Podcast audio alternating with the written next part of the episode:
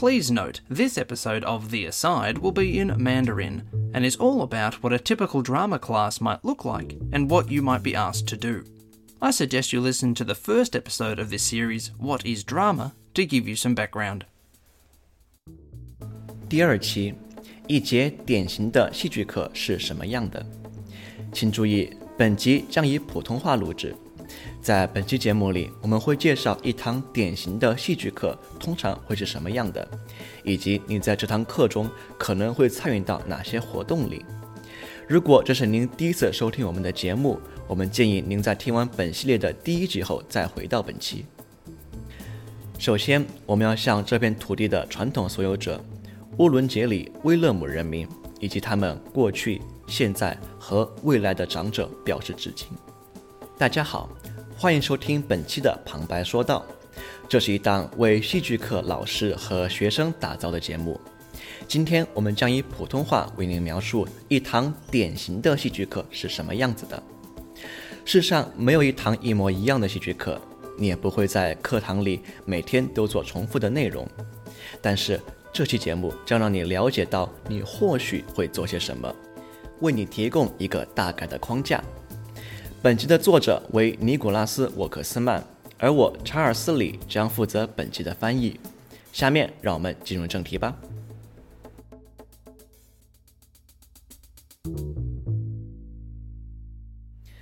首先，在课堂中，你会花许多时间和其他同学合作，创作和编写剧本，即兴发挥场景，表演著名作家的剧本，这些都是戏剧离不开的东西。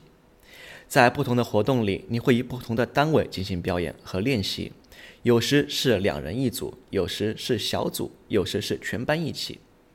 当你以全班为单位活动时，你们通常会坐在一个圆圈里，因为这能允许老师的视线覆盖所有学生，加上你自己也能够看见其他所有同学。所以在戏剧课里，以圆圈为方式做是十分常见的。毕竟，戏剧课是一类接受他人。赞赏他人的课，而有什么做的方式能更好的表达你对他人的接受和欢迎呢？然后在戏剧课堂里，老师也会带领大家做准备活动，戏剧小游戏和热身活动都是被常用的称呼。这些活动同样会以多种单位进行，双人、小组或者全班，取决于老师和活动本身。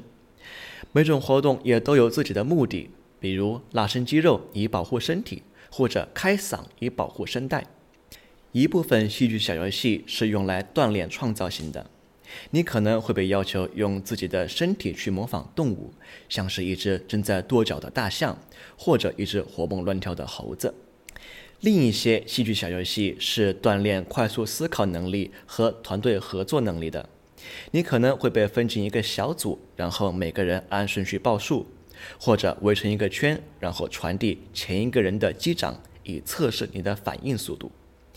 所有的戏剧小游戏和热身活动都有相同的目标，那就是帮助提高你的创造能力，并让全班同学团结合作。因为大部分热身活动都是即兴的，有些甚至是含有竞争性的，所以在活动开始前理解游戏规则是十分重要的。如果你对规则有任何的疑问，还可以请老师为你先演示一遍。当然了，最重要的还是你在参与的过程中享受到快乐。戏剧离不开娱乐性，也离不开尝试新鲜的事物。接着，在课堂上，你可能会收到一份剧本，并且被分到剧本里的一个角色，然后去排练并表演这份剧本。你可能会通过改变自己的声音和肢体动作来变成这个角色，因为这个角色不是你自己。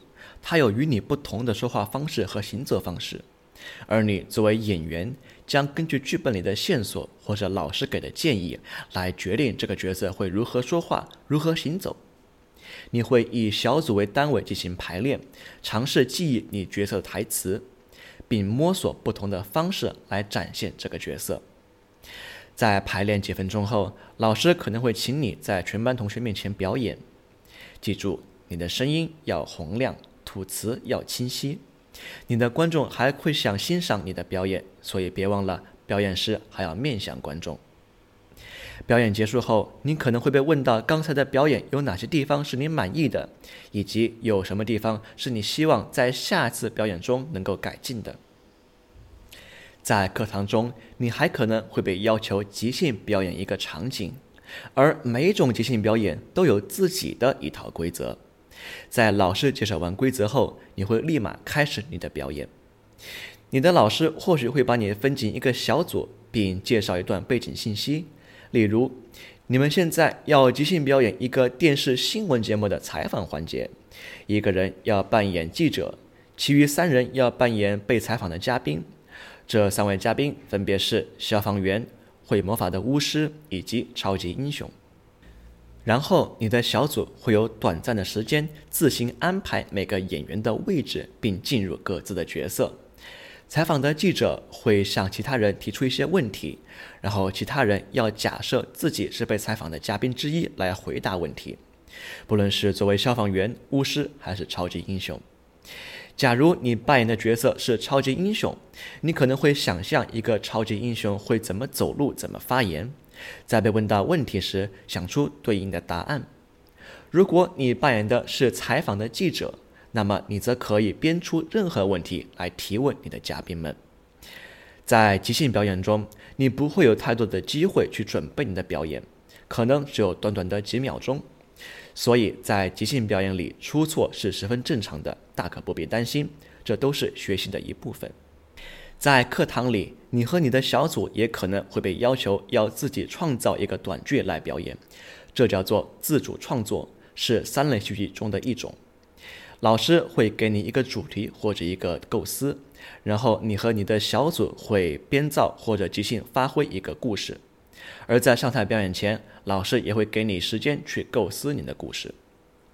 在戏剧上，你可以尽情的发挥想象和创意。你可以在同一个场景里扮演多个角色，你还可以考虑扮演一只动物，你甚至可以扮演一把椅子，没有什么是不可能的。所以，千万不要拘束自己的思想，而是要充分的把表演打造成属于你自己的戏剧，你自己的舞台。最后，在课堂上，你的老师还可能让你观赏一段表演。这段表演可以是由专业戏剧团现场的表演，也可以是一段视频录制的表演，还可以是你同班同学的表演。在观看结束后，老师会问你：你对刚才的表演有哪些想法？你认为表演者有哪些出色的地方，以及表演者还有哪些可以提高进步的地方？同时，你可能也会被要求要记录下这段表演中有哪些东西是你可以吸收进自己未来的表演的。如果你观看的这段表演出自一部出名的戏剧，你还可能会被提问到你对表演中所用到的元素的想法。元素比如服装、音乐、灯光。道具、舞台设计，或者任何你在观看时吸引到你的东西。如果你对戏剧课程和戏剧项目有任何的问题，欢迎去寻找你的老师进行咨询。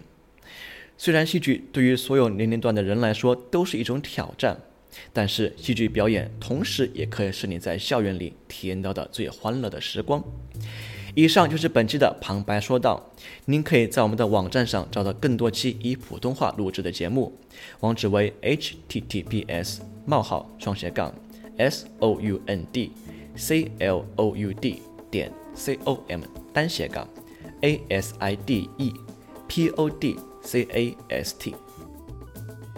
感谢您的收听，我是 Nick，我是查尔斯，我们下期节目再见。Thank you to Eltham College for letting us record here, to Drama Victoria for your ongoing support, to Aaron Searle for providing the music, and of course, thank you for listening.